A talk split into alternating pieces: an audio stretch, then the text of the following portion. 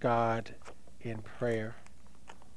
Father, we thank you this morning. We thank you for the reading of your word. We thank you for the singing uh, to you and about you and for your glory. We thank you, Lord, for the privilege and the blessing of being in your house. Lord, this is your house. It is not ours. It does not belong to us. It belongs to you. And Lord, as we are in your house, we pray that you may be glorified in your house. We pray, Lord, that you may be pleased with everything that we say and everything that we pray and everything that is preached and everything that is sung this morning in your house. Father, we ask you right now to look upon us as I pray. I pray, Lord, and ask that your grace be with me as I pray for our church and for others this morning. Lord, your word calls us to be servants of you and servants of one another. Lord, your word has called us to be faithful servants. Lord, we thank you that you have designed a plan of redemption that rescues the unworthy and the guilty from their, their plight of being in sin, that they are not without hope. And Lord, you place them into your kingdom if they come to you and believe. Lord, your kingdom only exists not only as a heavenly realm, but your kingdom, Lord, has a vital presence now on this earth through your saints and through your church. Lord, we rejoice that you design to build your kingdom through your body, through the church, which we here at the Living Church are a part of. We are a part of your kingdom. Every member has an important part to play. Every member of your church, every member of the local church, every local church has a role to play. And Lord, it reminds me of the Apostle Paul. We recognize the unique gifts and abilities that you have given to advance your kingdom, as is laid out in places like 1 Corinthians, the 12th chapter. And Lord, we are greatly encouraged to realize that the scriptures testify that the Spirit of God gifts all of us, Lord, to serve in your kingdom, and that you help us to be faithful servants. Lord, you surrounded Paul with people that we don't know, but he named them as faithful people who helped him in his ministry. And Lord, you surrounded all of us with faithful ministers, faithful servants to assist us in doing ministry here on this earth. Lord, we thank you for the examples in the body of Christ working together Lord, we're reminded that you not only save sinners, but you bring them together into one body under the power of one Spirit to accomplish your glorious purposes. And Lord, through that, your grace is abundant. It is shown in every way. And Lord, we bless you for the gospel and all that it brings. Lord, the gospel brings salvation, it brings liberation from sin from the true oppression, which is sin. Lord, it brings healing, it brings wholeness, and the gospel brings hope. Lord, thank you that you equip us and blend us together in this wonderful entity called the body of Christ.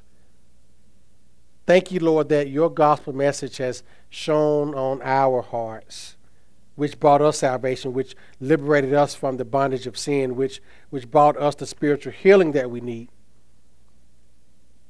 which gave us the wholeness as your people who were once separated from you. Lord, we do confess that there are times when we're not useful as we should be. And Lord, sometimes we could be even a hindrance to your work.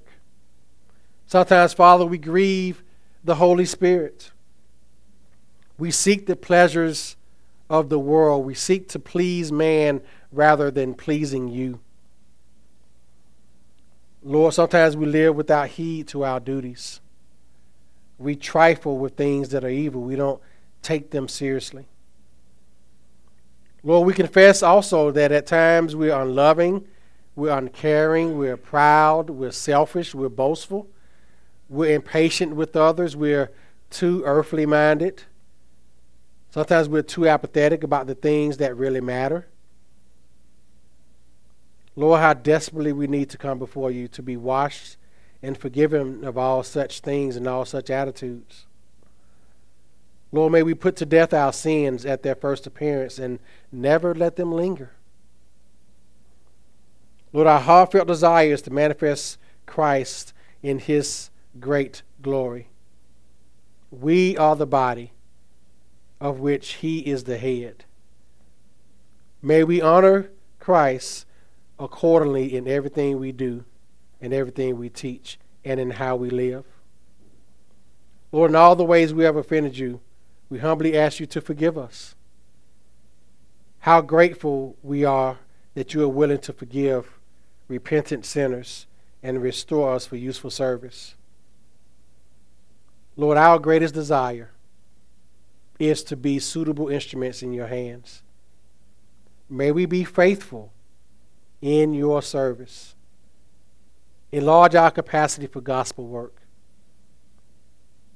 And Lord, as we close this prayer, we confess that you are everything we need. May we desire nothing more. You are our stronghold and our deliverer. You are our strength and our hope. You are our guide and our keeper. You are the one true God and the rock of our salvation.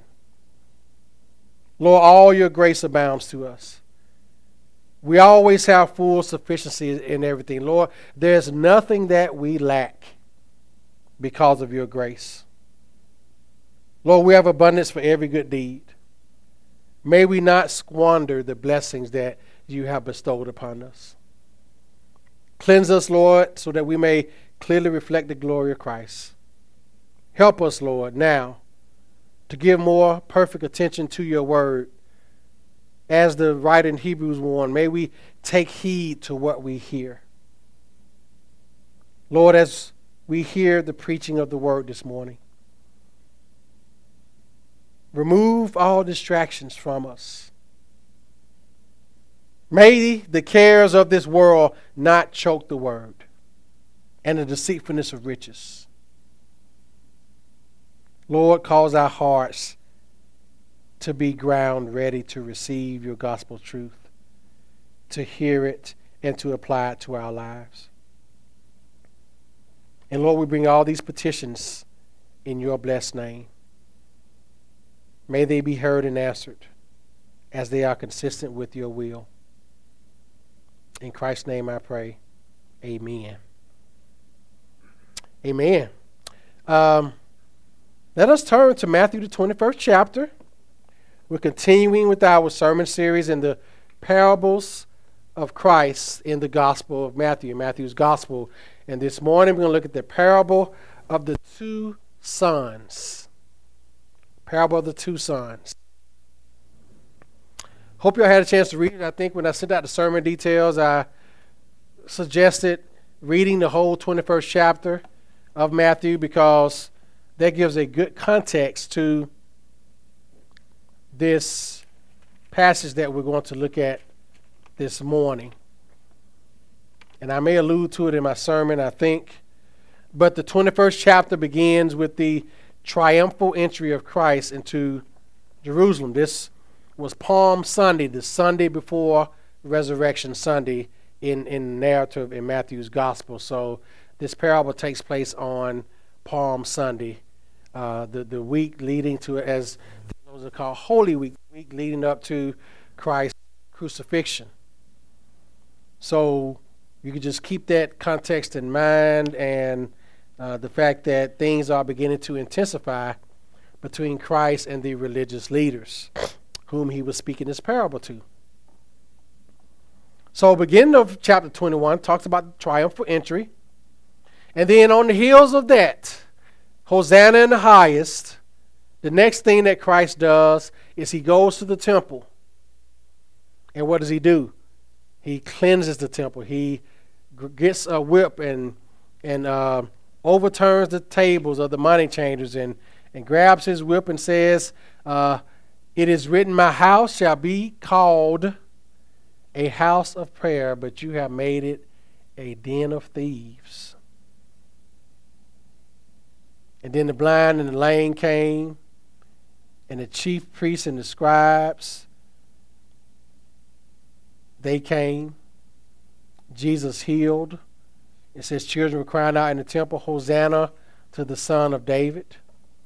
And Christ praised them. And then after that, Christ cursed the fig tree. And then after that, we see a question of Jesus' authority by the chief priests and the elders. Remember, these were the religious leaders of Christ's day, the Jewish leaders of the day. So you see, the intensity is just building this confrontation, this opposition to Christ and, and Christ establishing his authority and the opposition coming up against him. So we, we see in this narrative things intensifying, and then we get to the parable. Begin at verse 28. It says, What do you think? A man had two sons, and he came to the first and said, Son, go work today in my vineyard. He said, I will not. But afterward he regretted it and went. Then he came to the second and said, Likewise. And he answered and said, I will go, sir. But he did not go. Which of the two did the will of his father? They said to him, The first. Jesus said to them, Assuredly, I say to you, that tax collectors and harlots enter the kingdom of God before you.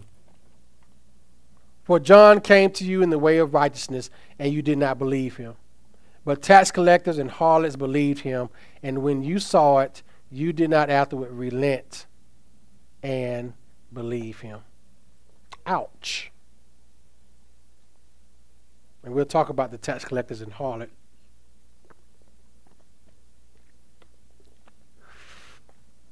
Okay, as I said earlier, just observations here.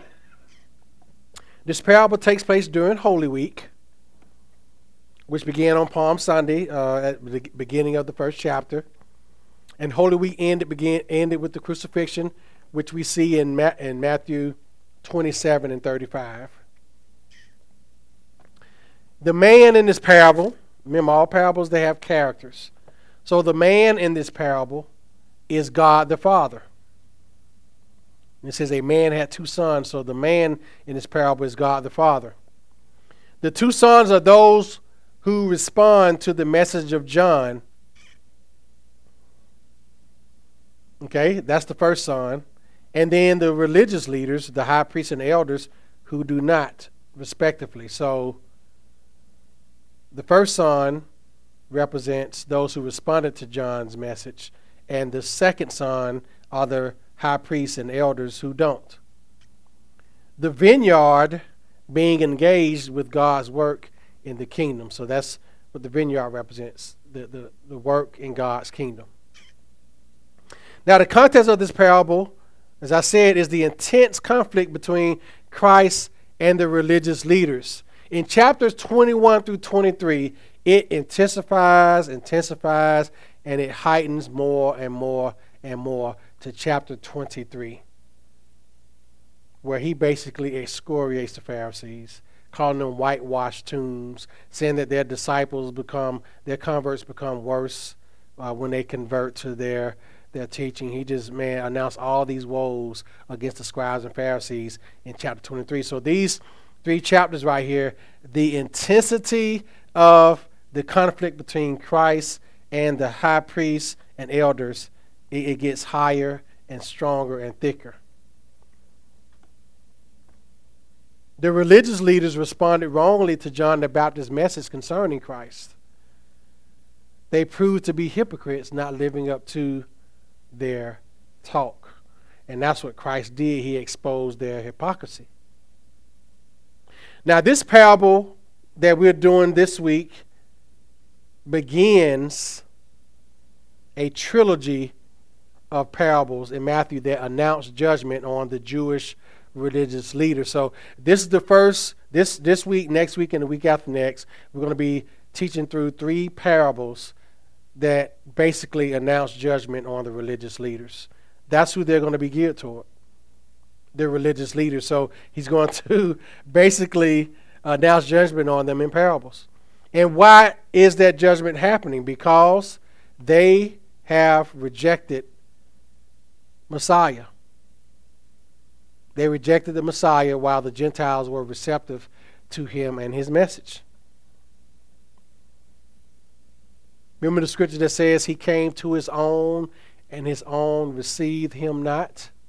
His own included his, his Jewish brethren, the, the chief priests and elders, the ones who should have known that he was the Christ. So those the, the, the main point is those who should have didn't.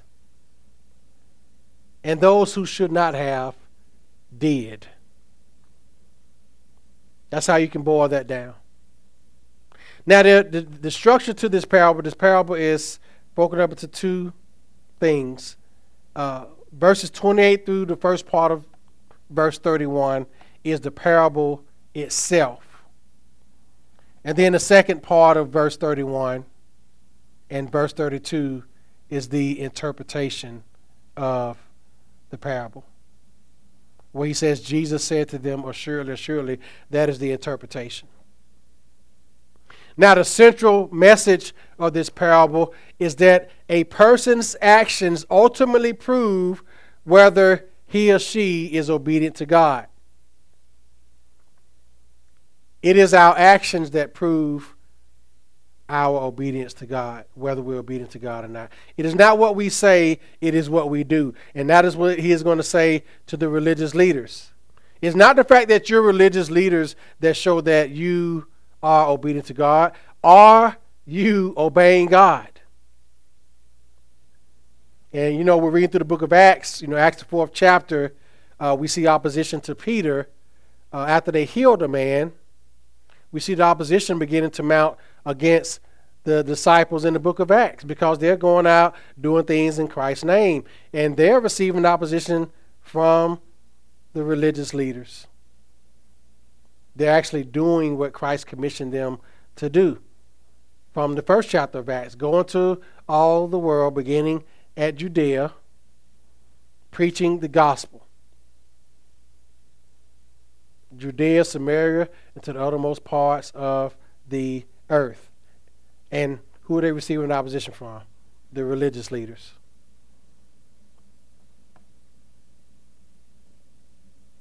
So our actions matter. You know the saying, actions speak louder than words. Okay? The big idea simple. It is not enough to hear the truth. We must live by that truth. What's the saying? People say talk is cheap. It is. There was a man that once said the road to hell is paved with good intentions. That that's man, that is a true saying. The road to hell is paved with people who say, I will do this. I have a desire to do this but they don't do it. Good intentions don't cut it.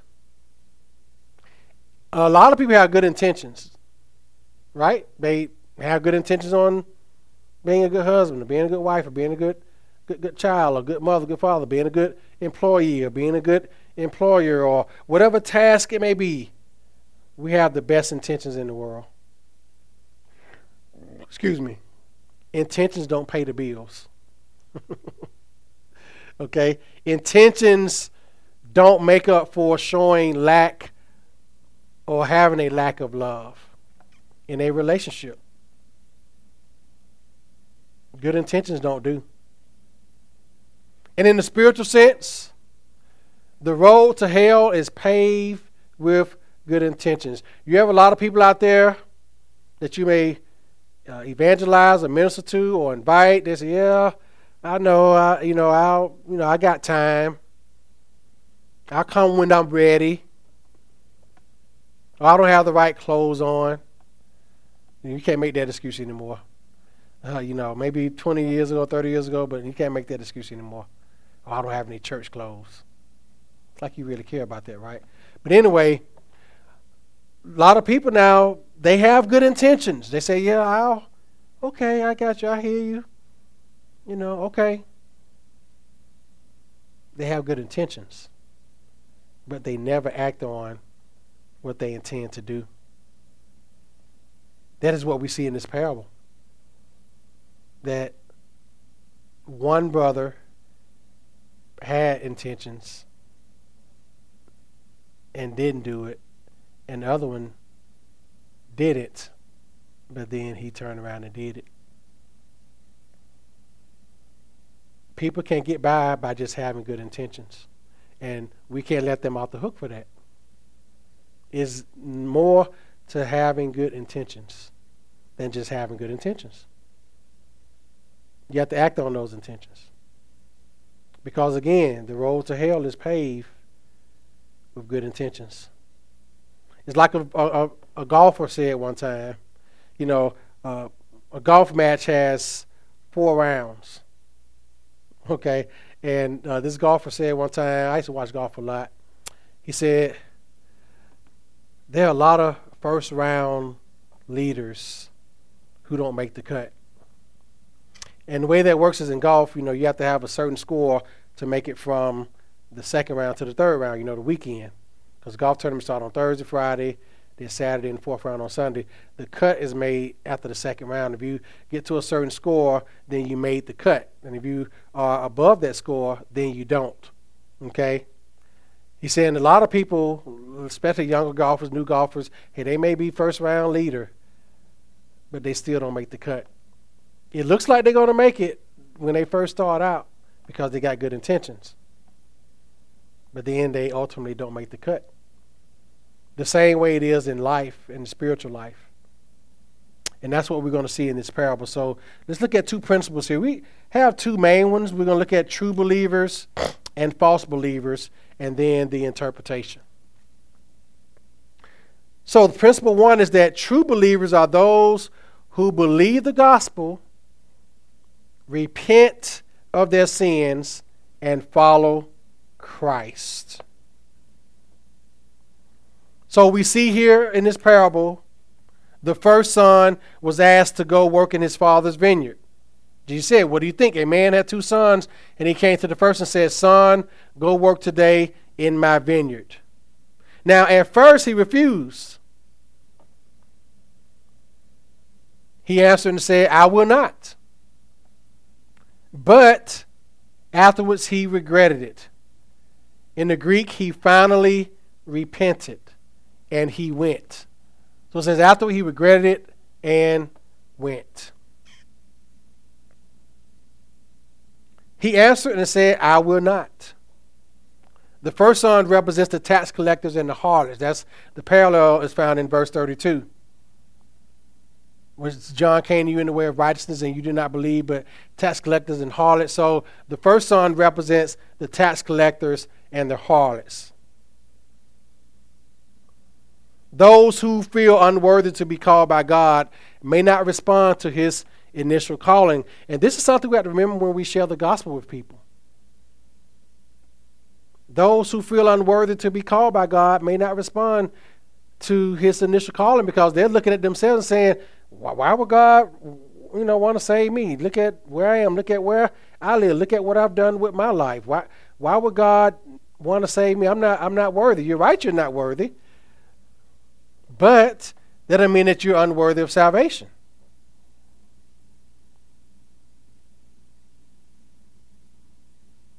These people who feel unworthy may initially rebel against God's law, and they may have lived a wretched life. The tax collectors and the harlots, the harlots were um, three main categories. they were prostitutes, whores, and promiscuous women. And we don't use that word whore a lot in our in our culture, but uh, that's basically what a harlot is. A, a loose woman. The, the I think it's the Proverbs seven woman. Now they were in the same category in Jesus' day. Just think about this: tax collectors and harlots were in the same category in Christ's day. They were on the same plane. They were seemingly as far away from God as anyone could be. In fact, the very gospel that we're reading, the very man who wrote the gospel, Matthew, was a what? He was a tax collector. They had nothing to do with religion.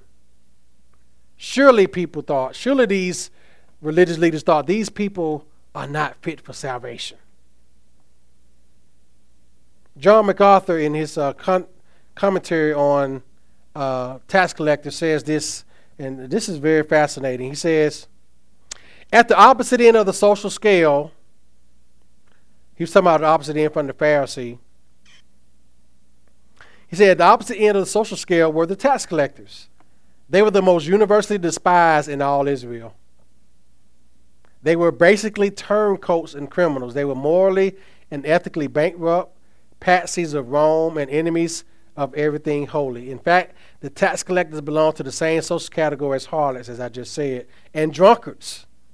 And most tax collectors surround themselves with such people. What they say? Uh, birds of a feather flock together. They had a reputation for being not only dishonest and cruel, but also morally debased in every conceivable way. Tax collectors purchased franchises from the Roman occupiers the agreement required them to pay a fixed amount to the Romans every year. Anything they collected over that was theirs to keep. They accumulated their wealth by taking unfair advantage of their own people. Wretched traitors to their religion and their nation, they were excluded from all religious activity and normal social relationships. So they were basically treated as social outcasts. I didn't know that. They were not allowed to participate in any or the religious activity of the Jews. They were not allowed to go to the temple worship. Man, that's that's that's pretty low. Normal social relationships, they they wouldn't they were persona non grata at parties. In other words, their presence was not welcome. They were, in the eyes of their countrymen, the furthest creatures from God, the lowest of the low, utterly without social standing, no matter how much wealth they might accumulate through thievery and extortion. Wow. Those were tax collectors. They were the lowest of the low in Jewish society. They were on the same plane as harlots, prostitutes, drunkards. That's where the tax collectors were. In man's eyes, they would be unworthy of salvation. In our eyes, they would be. We scoff at people like that. We do at times. So the first son said, I will not. But then afterwards, he regretted it and went. After the initial rebellion, he repents or he uh, finally repented. Perhaps Jesus, who was the friend of sinners, caused them to work in his Father's vineyard.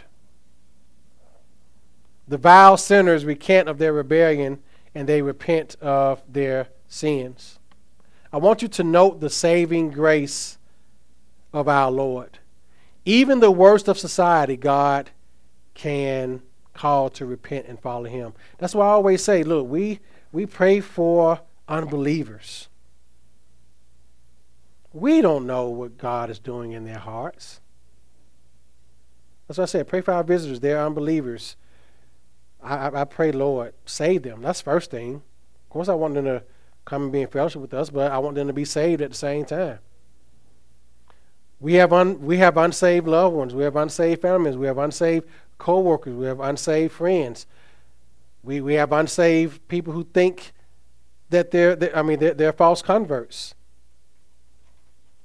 Pray for their salvation. Pray that the Lord calls them to repentance. Two of the Lord's own, Matthew and Zacchaeus, were tax collectors. Yet Jesus said to them, Follow me. What a great encouragement for the saints. God calls sinners to do what? No matter what their social standing is in our day, God still calls them what? To follow Him. And you know what? That's the message that we have for them. Look, yes, your life may look this way. Yes, you have messed up your life. Yes, you are suffering from the consequences of your sinful choices. But turn to Christ and be saved. It don't mean that your life is going to instantly get better and that you're going to start living your best life now. But it does mean that you will have a eternity secured that you will have the promise of eternal life given to you, that all of your sins will be blotted out because you will be now justified. You will be declared righteous. You will become a saint of God. You will be set apart as one of His own. That is a great message for them because they're looking for somewhere to belong, they're looking for somewhere to fit in. But Lord, they're finding it in all the wrong places. They are. They need to know look, there's a body of believers that you can belong to, there's a church that you can belong to, there's a Savior who is mighty to bring you up out of that pit that you're in. Come to Him and be saved. Repent and turn to Christ. Yes, they may shout out, and I don't want to hear that religious stuff, but guess what? Say it anyway. Because they need to hear it. They do. They need to hear it. Of course, you do it in love. I know all of y'all do. But they need to hear it. Repent. Turn to Christ. You're not too bad off. You haven't blown it with God. He is mighty to save. Some, like the first son, by their lives declared that they would not go. This is what Matthew Poole said. He said, Some, like the first son, by their lives declared that they would not go, but yet, upon second thoughts, having their hearts touched by the finger of God, they do God's work. That is so true. Some may say, "No, I don't. I don't want to hear that. I no, I'm, I'm, I'm good. I'm fine. I don't need the Lord. You know, I don't. I'm, I'm, I'm, I'm good." You know, I um, I, I've been ministering to these businesses around our church since we've been here, ten years. I take the devotionals to Sheila and all. I know all them by name. All the ladies in uh, advanced cash loan down at Checkmate and you know, when I handed out these last devotionals for September, October, November, I put a copy of Solving the God, God Puzzle under the devotion. I gave them these two. I just said, "Hey, here's your here's your devotional," and I had the devotional on top and it's on the bottom, and they always take them. I mean, never they all, they actually like getting them. And as I, you know, when I gave them this too, I said, "Lord, I pray that they read this, and and and they, you know, that it, it cuts them to the heart, and that they have more questions and." you know, be saved. But I've been doing this for 10 years, handing out devotionals and, and doing all that. But I don't know what God is doing in their hearts. I just pray that the Lord saves them. As Matthew Poole said, they may declare that they would not go. They may declare that they don't that they're not hearing it. But upon second thought, guess what? Their hearts may be touched by the finger of God, and He will save them. One of the ladies down there, uh, a couple of doors down, she, she's, she, you know, she, you know, has a, she's living in sin in, in uh, fornication, you know, have a live-in boyfriend or whatever, and she's talking about them getting married, and and asked me, will I I married him. I said, no, I can't marry you unless you're, uh, you know, one part of our church. But even if you're not part of our church, I, I can't marry non-Christians. I'm not going to do that. I'm just not going to do that. Um, but, you know, and then she asked about doing marriage counseling. I said, yeah, we can, but there's, there's a lot of stipulations to that also. And she understood, you know. And she said, well, I need to come to your church. Well, I said, okay. I mean, I'm, I'm here. You know, you know where we are. So, you know, that's all I can do. Uh, but I do pray for them, and that's what we do. We never know what the Lord is doing in their hearts. And that's what we always remember. They could be like this first son. Amen. Now, so we got the second son here, principle two. False believers are those who seek the effectual work of grace in followers of Jesus, yet they refuse to repent. They seek the work of grace in the followers of believers, what they see in other believers. They, they seek that same work, but guess what? They refuse to repent themselves. So the second son was asked to go, as it says here in this parable. He was asked to go. Likewise, and he answered and said, What? I go, sir. But he did not go. So first, he answered, I go, sir. So the second son represents the Pharisees and the chief priests, the elders, the religious leaders of the Jews. They were the self righteous hypocrites that oppose Christ's ministry at every turn. When you read through the Gospels, that's all you see is opposition coming from these religious leaders. So this parable was about them. That's who it was about. They had a form of godliness, as, as Paul said in 2 Timothy 3 and 5, having a form of godliness but denying its power. They had a form of godliness. They had the they had the vestments on, you know, all the, the garb. They you know, like our days, you have the, the, the, the, the men with the clergy collar and the big robes on and, you know, all this holy looking stuff. Tell me, and now these so called super apostles have so much stuff on, have a hat and all that stuff. I'm like, who do y'all think y'all are, the Pope? I mean, you know, you know, they have all this on. They, they have the appearance of godliness. these religious leaders were pretenders. They were false, they were counterfeits, they were uh, false professors of faith. They were professors of faith, but they were not practitioners of faith. It's one thing to profess Christ, to, to speak, to claim Christ, but they were not practitioners. You go into your doctor's office and he says, Yeah, I went to medical school and, you know, he's professing that he's a doctor, but he didn't have the credentials. he didn't have the practice. He hasn't been practicing it. I would leave out that office. Wouldn't you? I would hope so. So we see they have a form of godliness. They were pretenders. And Jesus has some very terse words for them. They taught it, but they did not live it. Look at Matthew 23 right quick. Let's let's go there just for a second. Let's uh look ahead. Let's project and see how Jesus characterized the Pharisees this is a masterful takedown. This is like, as I say at work, coming off the top rope. You know, like they do in wrestling, they come off top rope with the elbow down like that. This is a suplex right here. Listen, listen to what Jesus says about these hypocrites. He says, Then Jesus spoke to the multitudes and to his disciples. So he's telling the multitude and the disciples about the scribes and the Pharisees, basically warning the, disciples and the multitudes about them. This is what he says The scribes and Pharisees sit in Moses' seat.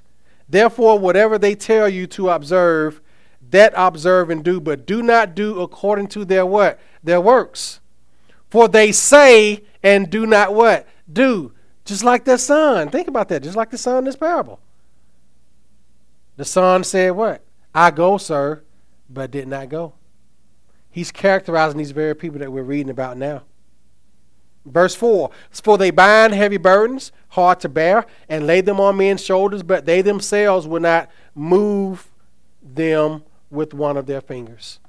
They put all these religious burdens on these people, all these extra duties, all these extra things outside of the law, all these legalistic things. They put all these extra burdens on the people, but they don't even help the people with those burdens themselves. He continues. But all their works they do, they do to be seen by men. They make their phylacteries broad and enlarge the borders of their garments. They love the best places at feasts, the best seats in the synagogues, greetings in the marketplaces, and to be called by men, Rabbi, Rabbi. So they love the praises and applause of people. They want all that attention, just like you got these false preachers now. They love all the attention and accolades of people. They want to be showered with all the praise. They want, you know, I'll never forget this when I was, you know, at the church that I was at. I had never saw my pastor in the wild. You know, it's like when you were growing up as a kid, you saw your teacher at the grocery store. You're like, I didn't know you went grocery shopping. Like, you're an actual person. You actually, you know, you, you rarely saw your teachers like outside of work. It was like you wanted to hide from them almost. Like, I don't want my teacher to see me. You know, like they actually shop you know, some of these pastors, you know, people treat them like they got an aura around them or something.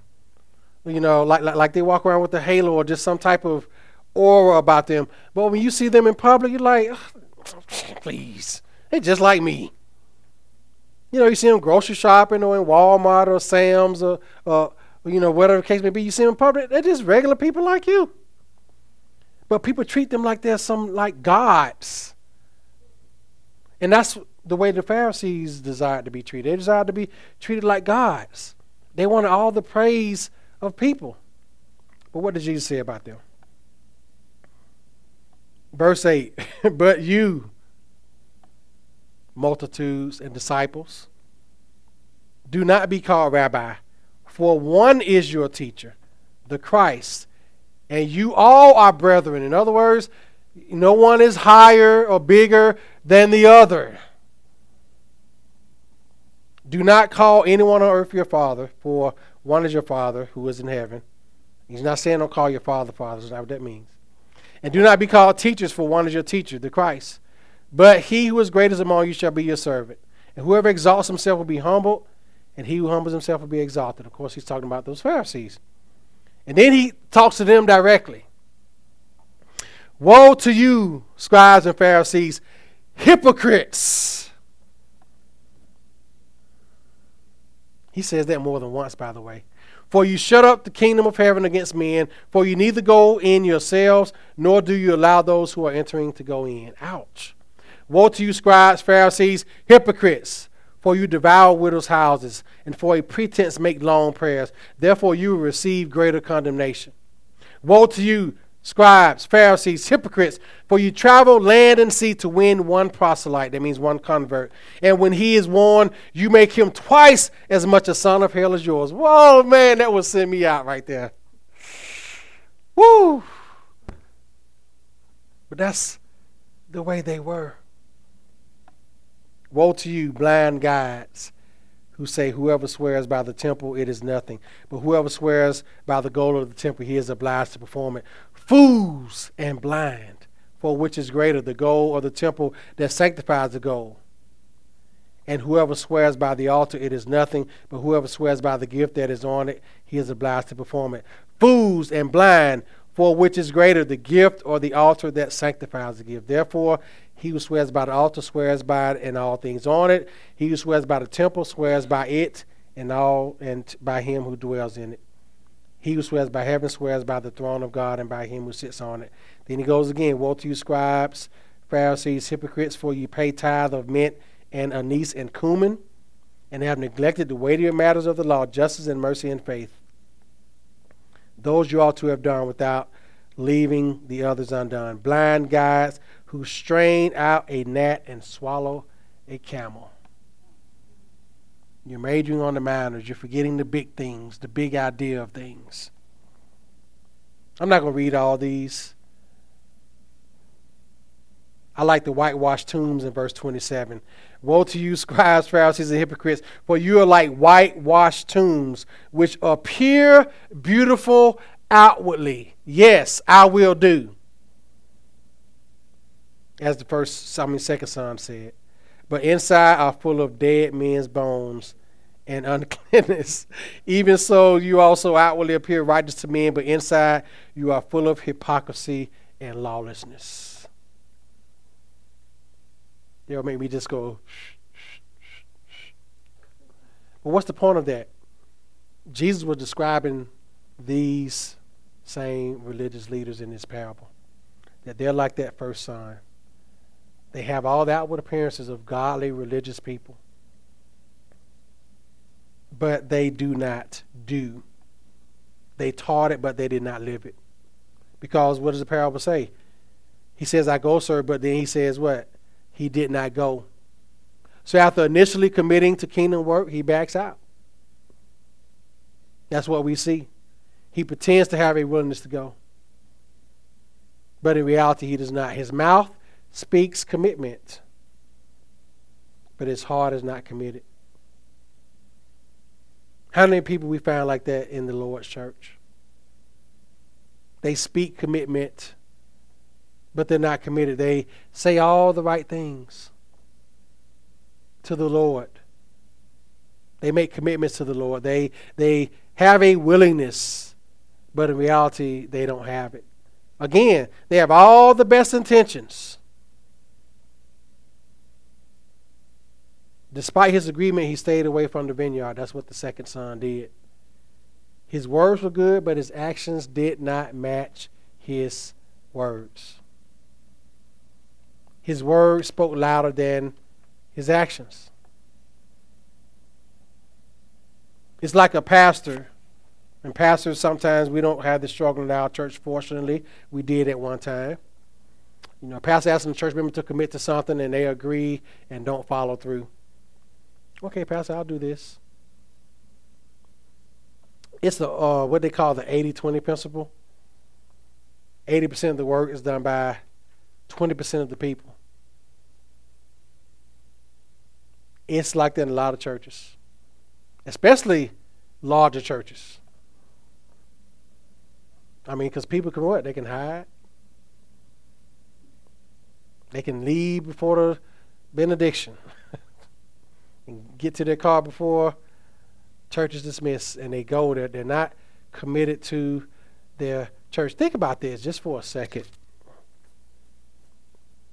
Even at, you know, considered small churches, even at smaller churches, not ours, but like, you know, two, three hundred people, if every person in that church was committed to that church, how much more thriving those churches would be. I talk to pastors all the time. I talk to people that serve at the church all the time. It's always like, we can't get anybody to do anything. And a lot of churches have that. We had that problem at one time. We did uh, about what six, seven years ago, maybe.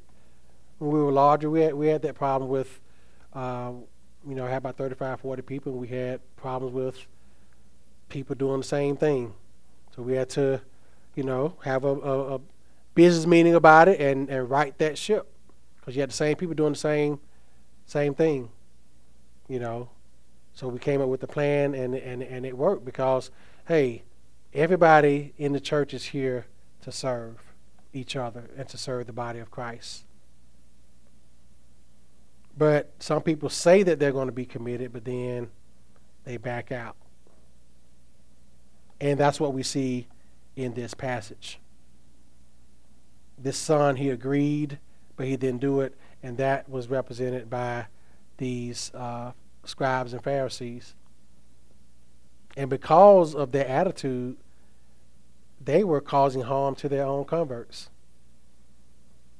Because the converts would follow them and do what? Take on their same example. Just like Jesus said, they will be twice the son of hell because they'll be twice the hypocrite that the Pharisees are because of this same attitude. So now we get to the interpretation. This is what Jesus asked. Which of the two did the will of his Father. Even Jesus' enemies replied the first. And with that, Jesus interpreted the parable. Now, the tax collectors and harlots who were deemed unworthy in Jewish society are looked on with particular scorn from the Pharisees. They will enter the kingdom of God before the religious leaders. Think about that. That's, that is the irony of ironies when you're looking at it from a, a cultural point of view. Christ will receive all who come to him in, uh, in repentance. We must remember this. Even the vilest and most despised of sinners. Their past doesn't matter because God makes all things new. Second, Second Corinthians 5 and 7. Any man who is in Christ is a what? New creation. Old things are passed away. Behold, all things have become new. It doesn't matter about the person's past. Now, if they've done things in their past, they have to bear the consequences for that. But their past is not a hindrance to God saving them. Okay? That's the great message of the gospel that I say this all the time. Many people that you see who are unsaved they're walking around because they don't think that their sins can be forgiven. They think that their life is beyond repair because of the choices that they've made.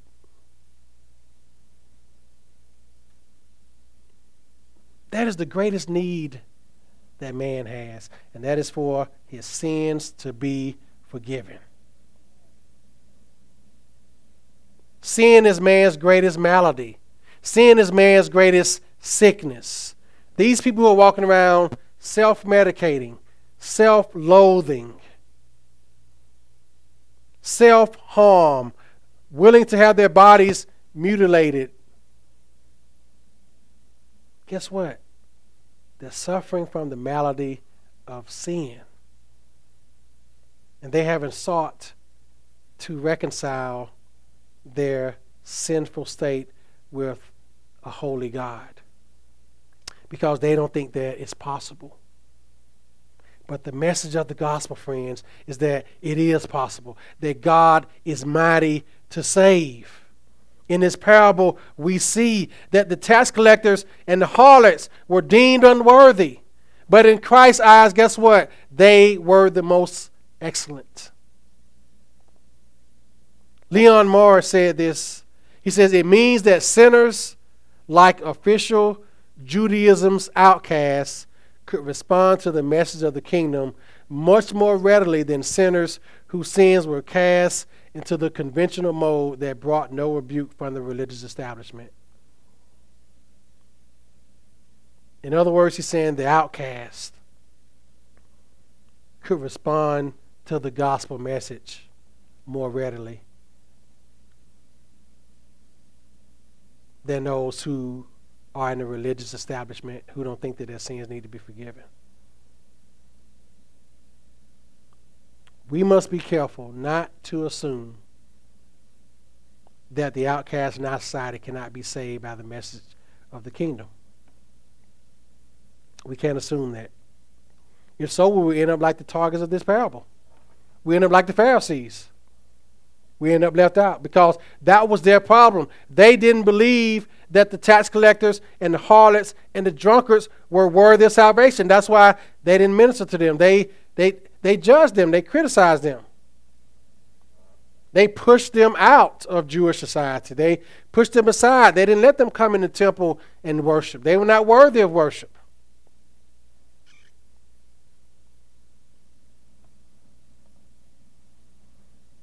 Someone like Paul, who persecuted the church, was called out of the world by the Lord. He was not left out, although he was a persecutor of the church.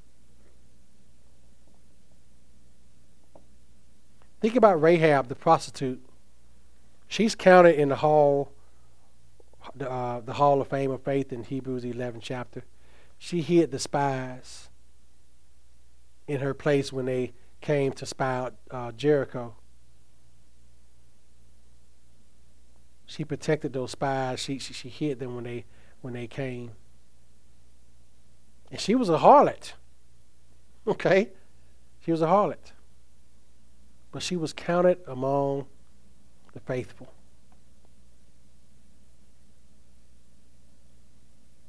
We must not underestimate that. On the other hand, the religious leaders did not believe the message of John the Baptist. John the Baptist's message was repent and believe. And these religious people did not. They did not. They did not repent, though the door was opened by John and Jesus for them to come in. The great Bishop J.C. Ryle said this. He says, It matters not how high and self confident a man's profession of religion may be, does he really give up his sins? If not, his profession is abominable in God's sight, and he himself is still under the curse. That's what J.C. Ryle said. The question is does he really give up his sins? Does the leader give up his sins? Does the false professor give up their sins? If not, guess what? They're still under judgment if they're not willing to give up their sins. Klyne Snodgrass said, The leaders did not believe John. They did not believe at first. And even when they saw sinners believing, they still didn't change their minds and believe him. Think about that. Even when they saw the Pharisees and the, and the scribes, they were always following Jesus around, basically harassing him. When he was saving sinners, when he was saving prostitutes, when he was healing the lame, the, the, the dregs of society, of Jewish society. They saw him do all that. And they still didn't believe, and these were the religious leaders. So ironic. So, what's the fundamental difference? One son believed, and the other son, hearing the same call, did not believe. Because the man in the vineyard asked the same thing. It says here, he came, verse 30, he came to the second son and said likewise. So he didn't have a different call for the second son as he did for the first. No, he said the same thing. I need you to go into the vineyard and work. Same call. Same call. Though the religious leaders saw the example of repentance in the tax collectors and harlots, they still did not repent themselves.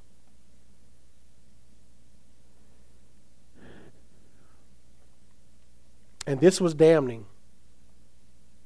And this was self condemnation on part of the religious leaders. Friends, everybody receives the same call. you have in families or among friend groups, someone in that group gets saved.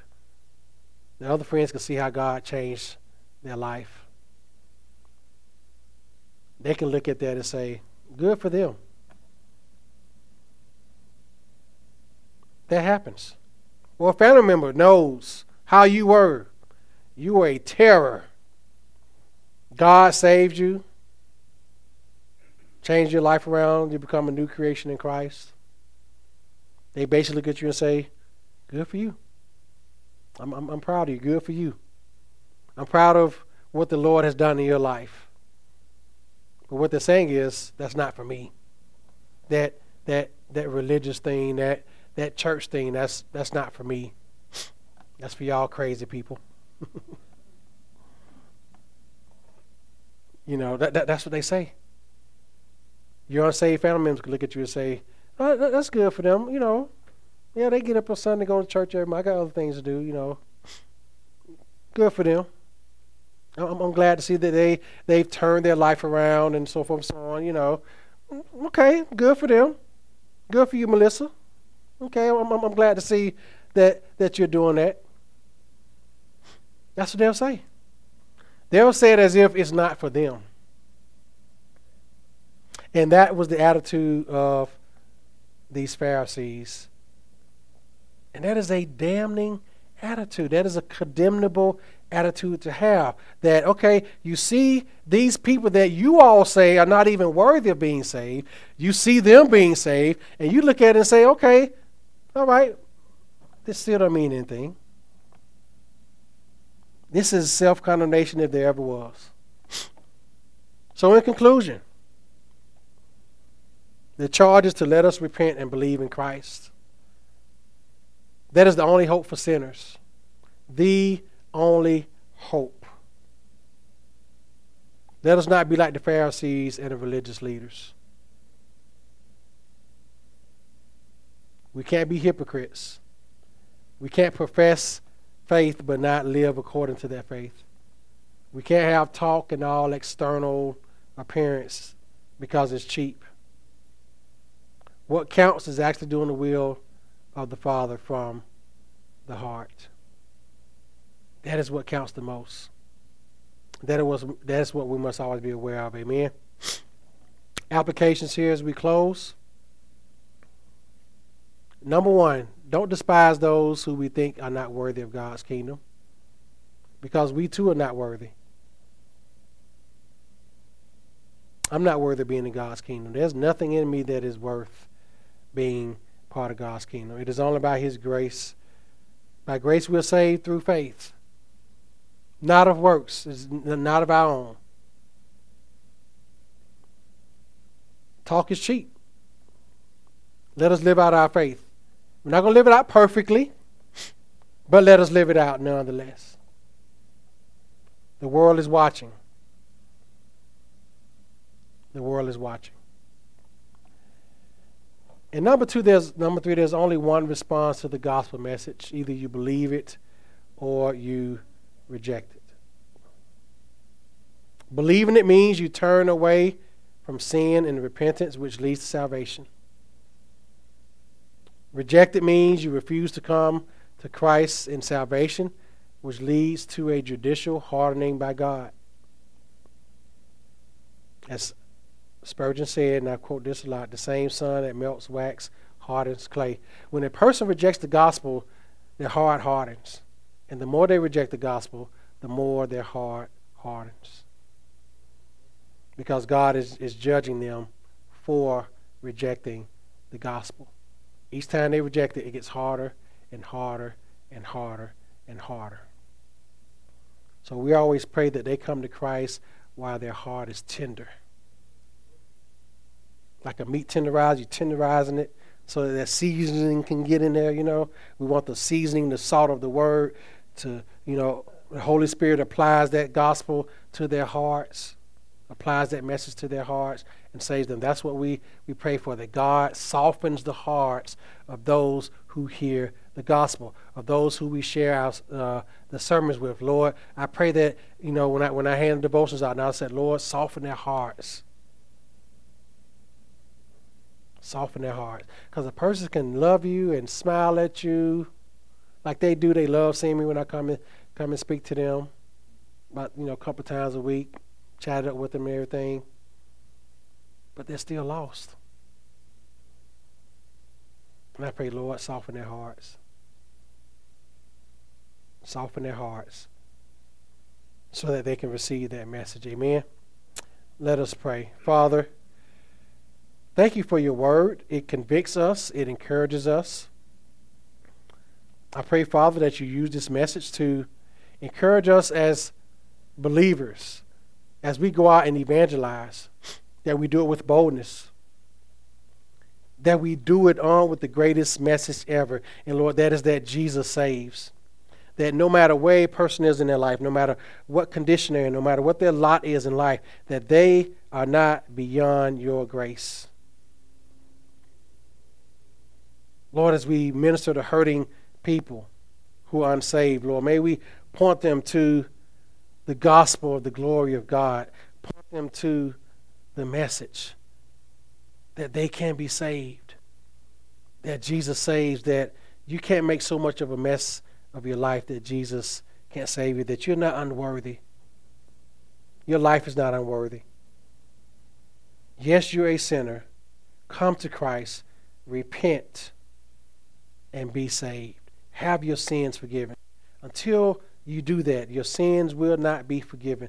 The weight of your sin will continue to be heavy on you until the day that you call upon the Lord and be saved. Lord, we pray for our visitors as they come every Sunday that you work in their hearts, that you save them. That you save them. And all of our friends and loved ones and family members, co workers, Lord, that you save them also. Father, thank you for this great word. Thank you for the glorious word. Thank you for the glorious message of the gospel. May we as believers not forget it, always remind ourselves of it. And Lord, may you use that same gospel to save to the utmost. In Christ's name I pray, amen.